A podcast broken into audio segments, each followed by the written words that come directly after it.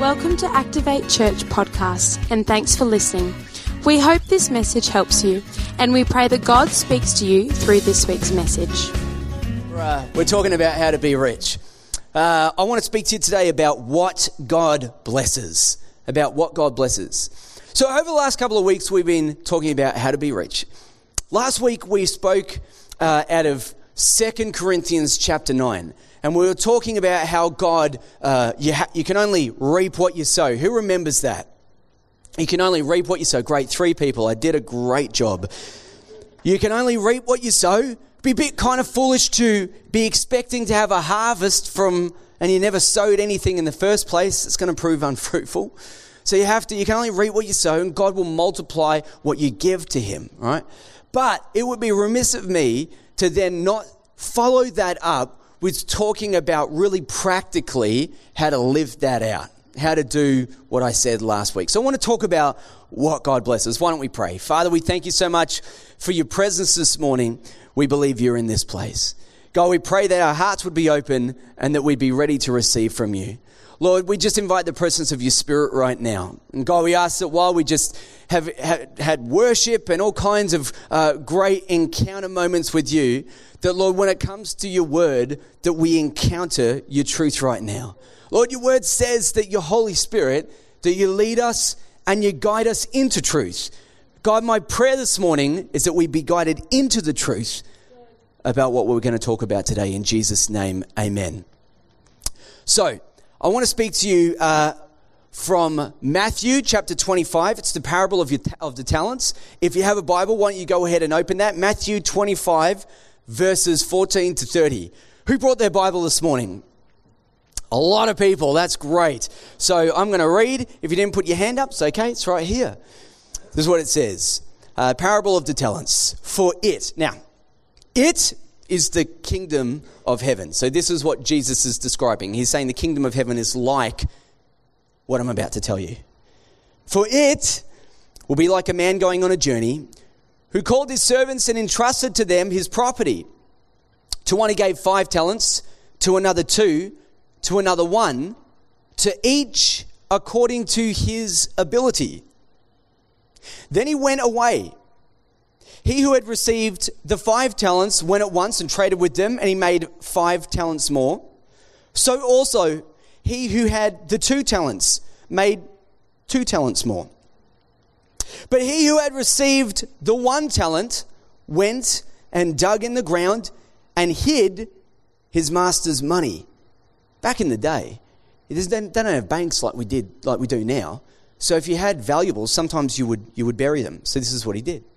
He says, Now after a long time, the master of those servants came and settled accounts with them. And he who had received the five talents came forward, bringing five talents more. And he says, Master, you delivered to me five talents. Here I have made five talents more. His master said to him, Well done, good and faithful servant. You've been faithful over a little, I will set you over much. Enter into the joy of your master. And he also, who had the two talents, came forward saying, Master, you delivered to me two talents. Here I have made two talents more. His master said to him, Well done, good and faithful servant. You've been faithful over little. I will set you over much.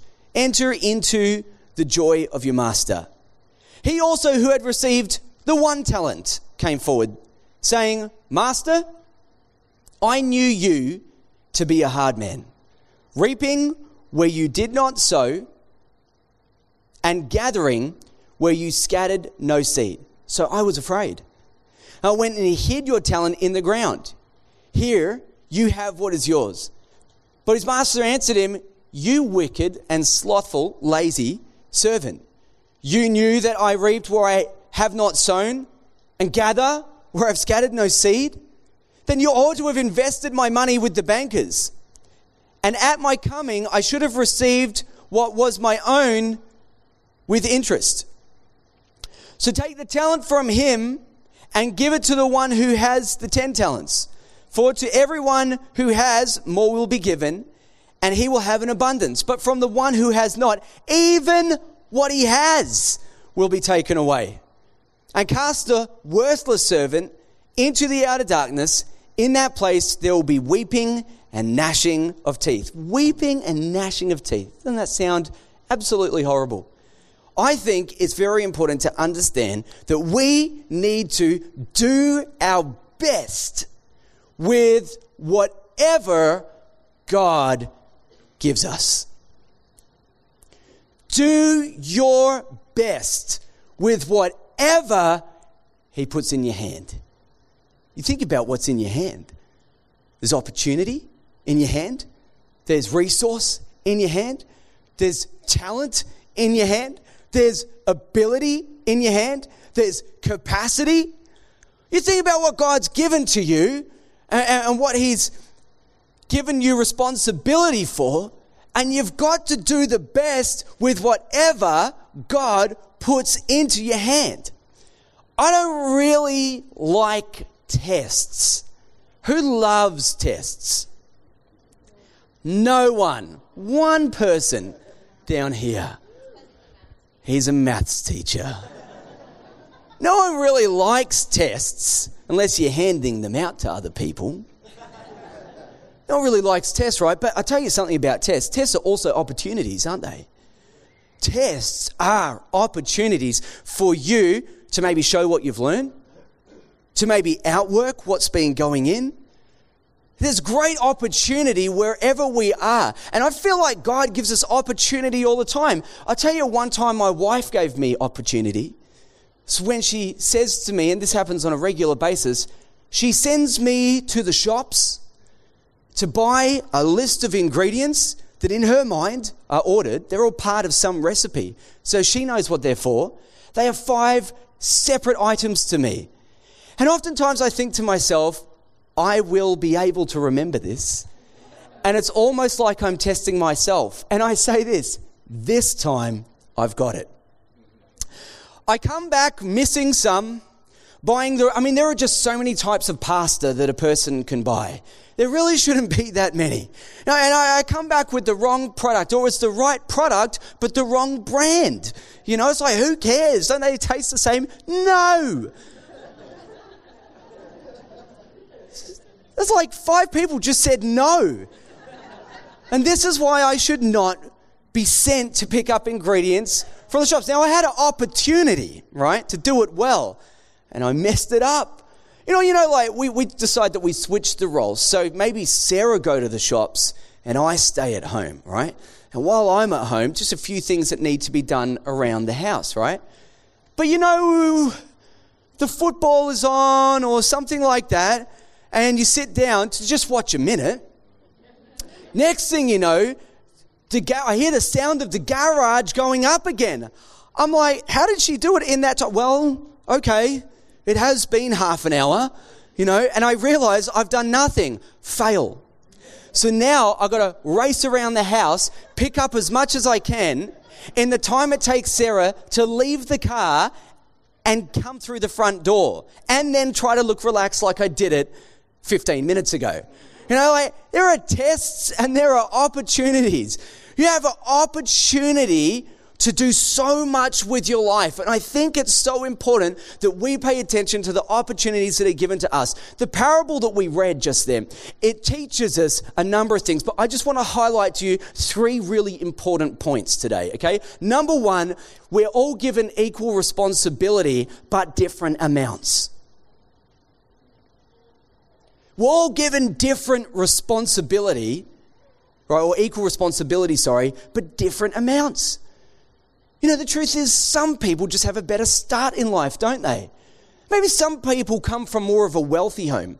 Maybe you didn't grow up in a wealthy home, so you don't get maybe the inheritance. Or maybe you don't get the same, it doesn't feel like you get the same opportunities. But I want to say that when it comes to opportunities and accountability and responsibility, God is looking for us to make the most out of whatever we have. He doesn't have the same expectation from the guy with one talent as he did from the guy with five. What did the passage say? It says that he gave each according to his ability.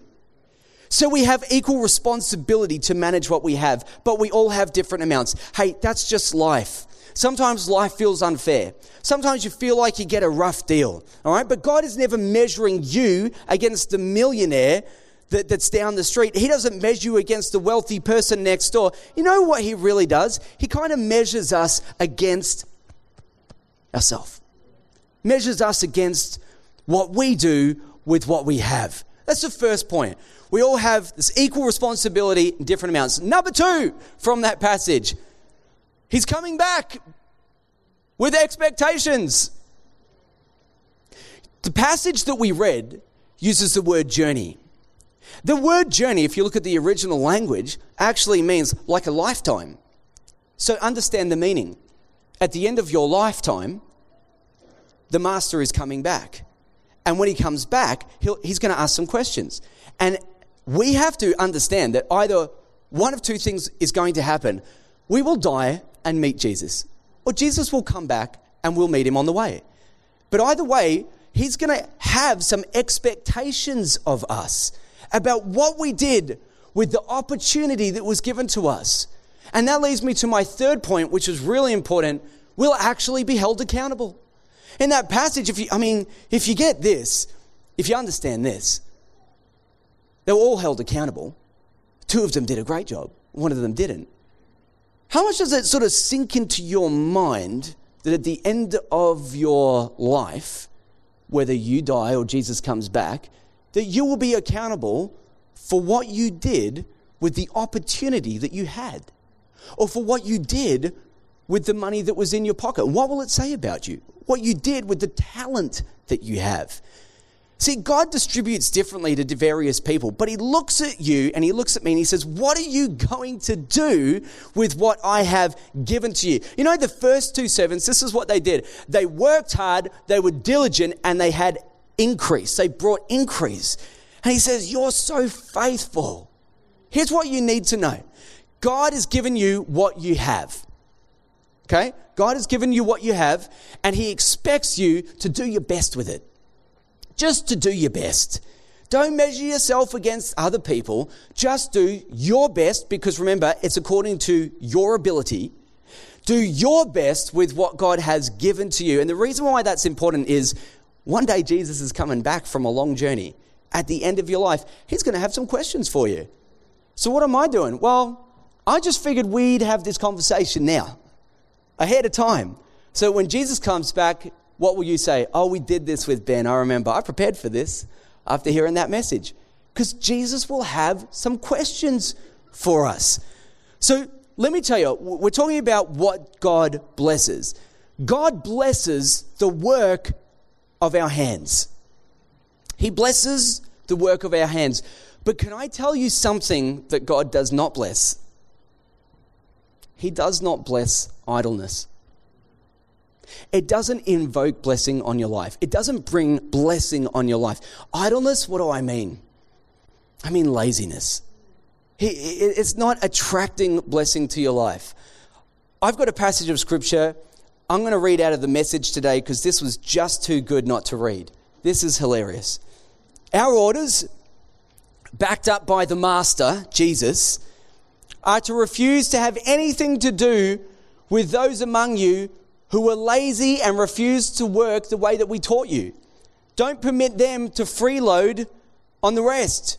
We showed you how to pull your weight when we were with you, so get on with it.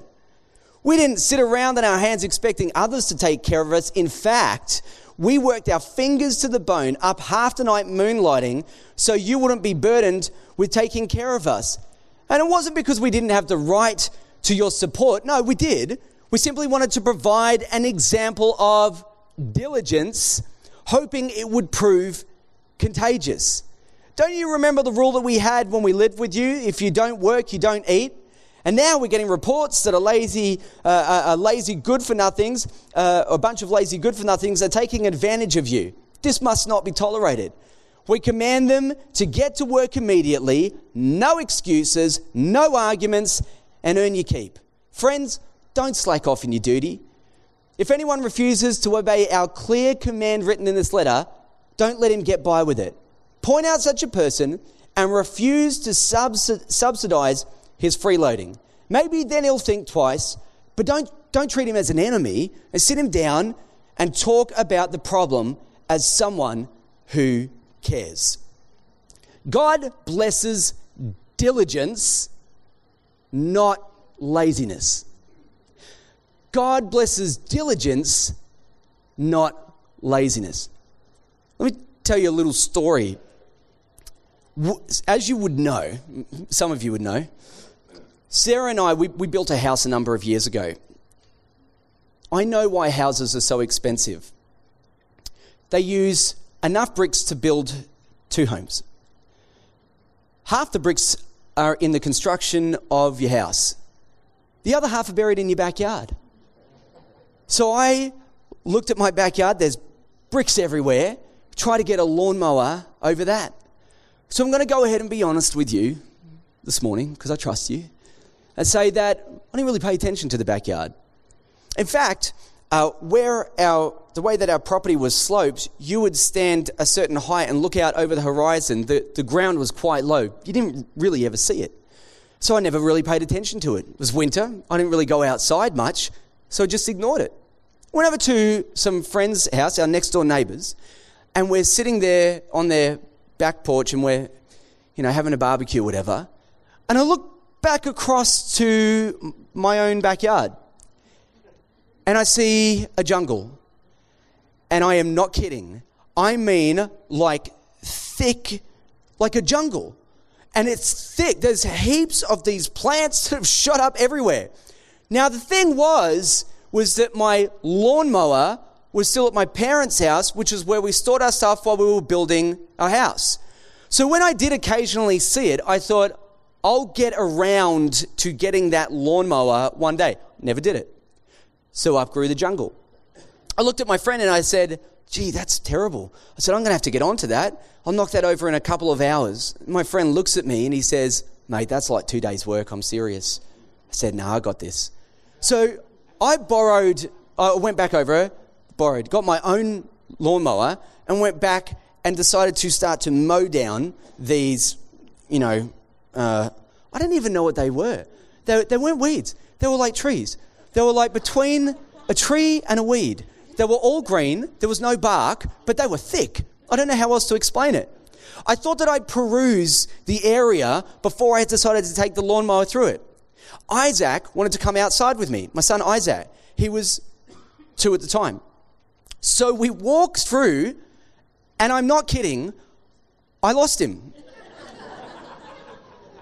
he called out to me because he needed help. He said, You've got to understand the property is 17 meters wide, or the backyard 17 meters wide by 3 meters deep. It's not a big space. And my son Isaac says, Dad, where are you? Said, I'm right here, mate. I walked into the middle of it. We had animals living in the middle of it. And I mean, they had like a full bird's nest with birds living in it. I looked at this, I thought, this is ridiculous. I lost my son. We've got animals in the backyard. It's a very small backyard. I am going to have to get onto this. So I took my lawnmower and I expected it to mow right over. When it hit the bottom of these trees, it just stuck. And I thought about the words of my friend next door this will take you two days. He was right. I had to hand pull every one of those things. You couldn't mow it. Do you know what I did initially to save time? This isn't laziness, right? I angled the lawnmower like this and I tried to attack, attack the plants halfway up. I figured if I could get it shorter, I would have done half the job. It's the blades are spinning, nothing's happening, right? I had to seriously yank all these things out, right? Here's really my, my point of the story. I could have avoided that problem had I just paid attention to what I was cultivating. I could have avoided that problem. I could have gone to, onto that at the beginning, mowed it when it was still small, got all the weeds out and all the rest. It wouldn't have been such a big problem. The problem was that I didn't pay attention to it. I was lazy about going getting the resources that I need to fix the issue, and in the end, I paid the price. Two days, nearly lost a child in the process. You know, so you, you, you just laziness does not bring blessing on your life. It's not going to help you do life properly. Don't avoid work. I really mean this. I mean, sometimes, I'll, I'll be honest, sometimes people have come to me and they said, Would you mind sitting down with me and maybe mentoring or, or doing something? And I sit down with them, and oftentimes, if I know that they just don't have a job, my big spiritual advice get a job. Get, get some work. And if you're applying for work and you can't get a job, that's obviously not the, what I'm saying. But I'm saying to people that don't want to work, you need to just have some responsibility. Be diligent, get a job, get some work. This is what Phil Pringle says. He says, Diligence is assuming your responsibility, meeting your deadlines, keeping your promises, preparing thoroughly all the areas of your business, fulfilling requirements, and persisting until the project is completed. It's so important in life to be diligent. Why? Because God blesses diligence. He doesn't see laziness and sitting back on our hands and say, that's where I'm going to pour my resource. He says, No, I, I, want to bless the people that are diligent. So, what I thought I'd do is read some Proverbs and, and look at some possible indicators of people that are lazy, right? So, because if you read the passage, he says you've got to sit down and explain it to them because sometimes they don't see it, all right? So, here's the first one the sluggard, which is the lazy person, is wiser in his own eyes than seven men who can answer sensibly. You know, the thing about a person when they're lazy is that oftentimes, if they don't want to acknowledge they're lazy, they take their own advice, but they reject the wisdom of others. And all of their excuses seem completely reasonable to them. There's a great reason why I can't get work. There's a great reason why I don't bother mowing the lawn. There's a great reason. They all seem reasonable to them. But you know what wise people do? They say, they discern the difference and they say, no, you know what? Here's something in my life. I need to take care of it. I'm going to do whatever I can to be diligent and fix the problem so this doesn't continue to be an issue in my life. Here's the first one lazy people uh, hardly, if ever, rarely acknowledge that they're lazy. They just don't. Here's, here's number two the sluggard says, There's a lion outside. I shall be killed in the streets. Go outside and do some work. There's a, a lion outside. If anybody tries this excuse in this day and age, you can be pretty sure that they're just lazy. Because we really don't have lines. But you know what the righteous person would do in that situation? The righteous person would say, you know what? There's, there's kids in this village. Someone should take care of that problem. Yeah, there's a lion in the street, but why don't you go out and face the lion and actually defeat it or get rid of it so that all the other families that live in the village with you don't have to be afraid of it? That's what the diligent person would do. It's so important that we don't come up with excuses. And you know, the truth is that some people they do just have kind of endless excuses, completely uh, reasonable explanations to themselves about why they couldn't do what they said they were going to do. So, for example, if you're running late, have you ever noticed that the traffic is really bad when you're running late? Okay, let me tell you the truth about that. Everything annoys you when you're late. When you're late, you are scratching the barrel for excuses to try to det- like give someone a reason why you couldn't make it on time. You slow up behind a car and you go, there go, there. See, traffic's terrible. They're late. That it's official. Now I can actually say it. I can go ahead and tell people I was late because, you know, it's you probably your senses towards the traffic are heightened because you're late and you know it. Do you know why you're really late? Because you left late because you slept in, because you didn't set your alarm, because you couldn't find your undies, because you found one sock and you couldn't find the other, because you didn't prepare your lunch the night before, so you had to make it, because you had to stop at the shops on the way because you were on morning tea that morning. And all these things, right? And what will you say? Will you turn around and say, Oh, the problem was me, I was late, didn't set my alarm, didn't get the stuff from the shops? No, you say, The traffic was terrible. You, I mean, you should have just seen it. Five trains this morning. You wouldn't believe it. You know? Why? Because you're not taking responsibility. And that's my point is that if, you, if, you're, if you're lazy, a lazy person won't take responsibility. It's always everyone else. Come on, let's look at one more. Go to the ant, oh sluggard. They really could have used a different word than sluggard. But it does cultivate the right kind of picture in your mind, doesn't it? Does anybody else picture like a, yeah, slug? Okay. Maybe they knew what they were doing. Who knew? The Word of God. Go to the ant, O sluggard, consider her ways and be wise. Without having any chief, officer, or ruler, she prepares her bread in summer and gathers her food in harvest. You know, even the ant knows how to prepare for the future. Even the ant thinks forwards about what's coming up and what they have to do. See, a person, this is like without any chief officer or ruler, they do it on their own. Lazy people always need someone to motivate them. Sending them a text message. Did you, hey, did you get it? Just want to make sure you did. Following up multiple, multiple, multiple times just to be sure, just to be careful, just in case. Know, it's so easy for people to just lean on the motivation of others. But a person who's not lazy says, I'm going to set my alarm. I've checked my calendar. I know where all the events are. I know what's happening. I'll be on time. I'm getting up early. They don't rely on the motivation of others. That's point number three. Point number four. Both of these mean the same thing. The sluggard buries his hand in the dish. It wears him out to bring it back to his mouth. Can you imagine a person starving with their hand in a bowl full of food? Say, What's your problem? What's wrong with you? Just put it in your mouth. Oh, but I'm so tired. Whoever is slothful will not roast his game, which is, you know, so he's hunted an animal, he kills it, but he's not going to roast it, he just hunts it. But the diligent man will get precious wealth.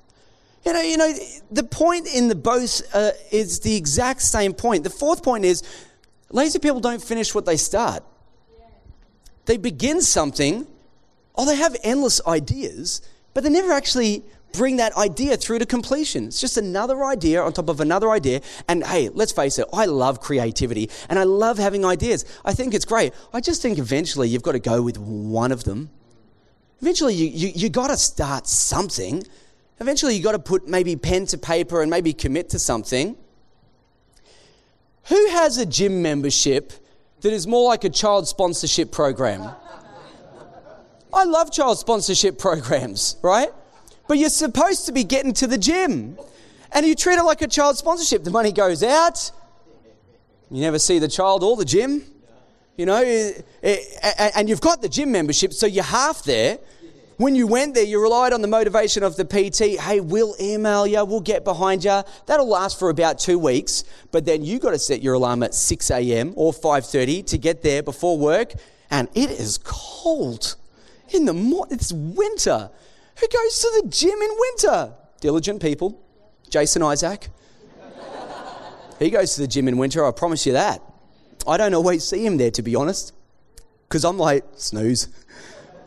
But the, my point is, is that how many people start something and they don't finish it? If you're going to be a diligent person, start something, see it through to completion, finish it. Finally, fifth point the sluggard does not plow in the autumn, he will seek harvest and have nothing. He'll seek at harvest and have nothing. Here's the point you've got to begin to think about your future. You've got to think about what's coming up. The fifth point is people that often wait for the conditions to be perfect before they try rarely ever try because it's just not quite right. I'm just waiting for the right moment. The thing is, if you struggle with motivation and with laziness, the right moment it never comes because the problem isn't the moment, it's the motivation. The problem isn't the season, the condition. It's just that you can't be bothered.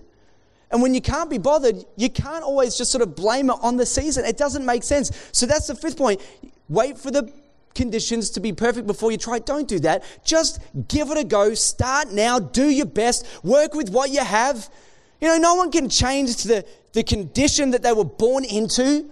You can't change the family that you were born into or the household you grew up in. You just can't. And I know that for some people, let's face it, some people get a better start in life than others. But you know what you can do? Start now, take responsibility, do your best with whatever is in your hands, whatever opportunity you've got, whatever talent you've got, whatever ability you've got. Just do your best with what you have because God is watching that and He wants you to maximize every opportunity. Why? Because when you begin to do that, He can start to build His kingdom through you and it attracts blessing to your life. What does God bless? He blesses diligence, the diligence of people. So if you're sort of like, you know, looking at some of this and go, well, I think maybe I struggle with motivation, here's a great idea get a plan. So just start a plan. First of all, it's like, you know, when people go to AA, the first thing they have to admit is that they have a problem. So if that's you, you say, My name is Ben Fagelin and I'm lazy. And, and, you just admit it to yourself, right? Say it to yourself. Maybe look at yourself in the mirror. But first of all, just admit in your heart that you're lazy. Get around hard workers, get accountable, and get motivated because laziness sabotages your future more than anything else. It just sabotages your future. You got to look forwards into the future and say, if I don't start now, where will I be then? So do something with the now so that you can have a better life later on down the track. I was watching a TED talk on television on Friday night.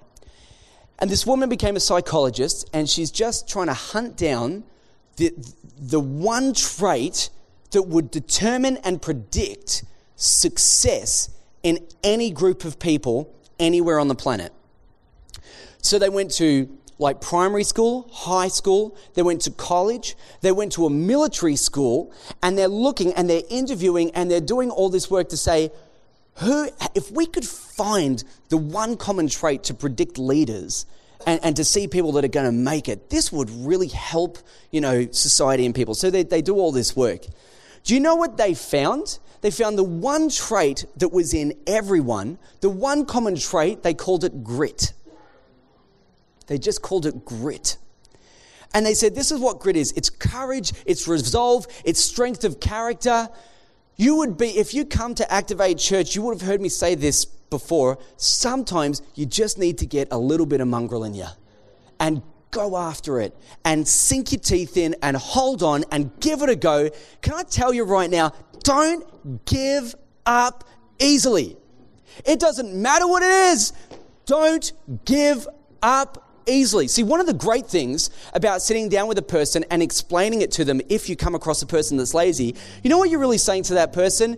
You're better than this. You can do so much more.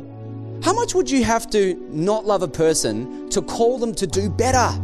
You know, don't you want to see the best in people? Man, I, I, I want to see the best in my kids all the time. So I don't let them do everything that they want. Otherwise, it's lollies and Minecraft all day. Serious. So I, what do I say? Pick up your clothes, clean your bedroom, all the rest of it. Friday night, I've started giving my son pocket money. Friday night, I say to Judah, mate, you got to clean, clean up your room if you want to get your pocket money uh, tomorrow. He says, no problem. this morning, he says, hey, dad, was pocket money day yesterday. And I said to him, knowing the response, knowing the, the fact that he hadn't cleaned his room, I said, no problem, Judah. All I need to do is go down to your room and see how you've cleaned it. And when I see that it's clean, that's when I'll give you the money. And his response to me, an hour before the service, was, Yeah, I was going to do that, but it was hard, so I didn't. I said, Thank you, son. You have given me a great illustration of laziness, which I will use this morning at church. I was going to, but it was too hard. Come on, don't give up. Don't give up. Some, it's so easy for laziness to creep into your life, but it's not something that God blesses. Hey, you know what God is looking for? God is looking for people that are producers, not consumers. What do I got? A couple minutes. I'm going to race through this as best as I can. This is what Jesus said. I, you didn't choose me, I chose you, and I appointed you to do what? Bear fruit. He has an expectation that we will bear fruit in our lives. He gives seed to the who. He gives seed to the who. The sower gets the seed. The guy that doesn't get the seed is the guy that sits on his laurels and doesn't want to do anything. The sower gets the seed because he knows the sower does exactly that. They sow. So the sower gets the seed. What did I say last week? God will multiply what you give to him. but you better believe that he pays attention to everything that's squandered. He looks at what's given, but you don't think that he looks at the rest of it and says, I don't have an opinion on any of this either? He multiplies what you give to him, absolutely, because it's going to resource the kingdom, but he pays attention to everything that's squandered. Do you know they did a study of people who won the lottery in the US? And here's what they discovered within five years, they had spent everything. Easy come, easy go. God is looking for people who work hard, who know the value of the dollar, who actually will make it work. And he's looking for people that will take advantage of every opportunity to build and extend his kingdom. It's so important that we understand this. We are supposed to assist the poor, not become poor. Yeah? You got to assist them. If you become poor, how are you helping anyone? You're not. So be diligent, work hard, you know, whatever that means to you, take advantage of every opportunity that comes your way because diligence positions people to prosper. God is not a lucky charm. He's not a lucky charm. You got to work hard as well. It's just part of what happens. So here's what you got to do be diligent with every opportunity and talent so you can be rich. And here's what will happen when you do your relationships will probably improve, your stress will probably go down you know, number one reason for divorce in families is still the pressure of finances on the family unit. So you de stress, you're able to bless, but you know what you really do? Man, you, you, you really help people. And at the end of the day, your Father in heaven will be so proud of everything that you've done. That's why you should do it, because you're making your Father proud. So, what's my advice? Well, don't become the third servant. Don't become the third servant. If you look back at what he did, oh man, that guy was full of excuses, wasn't he? I, I, I would have invested the money, but knowing you to be a hard man, I didn't. So it's not really my fault. It's your fault. The conditions weren't right. I didn't have the right opportunity. And besides, those other guys, they started with more than me. No, he gave to each one according to their ability. And he wasn't measuring one against the other. To the first two, he said, You're both good. You're both faithful.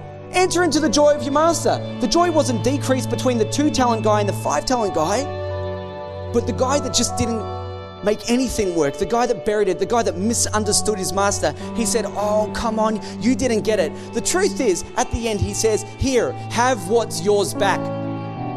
But his whole lifetime, he treated everything like it was his own. Because if he had paid attention to what the master said, he would have taken it and at least tried something but he treated it like his own. And then at the end, he says, Have what's yours. He goes, If it was, if you treated this like it was mine, you would have done something different with it. So, what do we got to do? Come on. Why don't we stand together this morning? Man, you've been. I don't know if any of this ever sits on you or just rests upon you, but look, to be honest, it does on me. And here's the thing uh, the weightiness and responsibility of being able to grow up in this country in this area, with this life, with these people, do you ever feel the responsibility upon you? I do. You've got to look outside your own world, position yourself to be able to bless other people so you're able to be rich towards people. Jesus said, What you do for the least of these, you do for me. So when I bless the least of these, I'm blessing Him I don't know about you. I want to live a life that blesses my Father in heaven by helping the people around me. And I know if I'm lazy, I'm never going to get there. I'm never going to attract God's hand of blessing on my life. What do I got to do? I be diligent, I work hard, I give it my best. Sometimes I'm going to fail. Failing is fine. At least try. At least give it a go. See, when when you see your resources belonging to the master, suddenly you just you just look at it differently and you feel different about it. We trust you enjoyed this week's message. For any more information about Activate Church, check out our website www.activatechurch.com or download our app online and have a great week.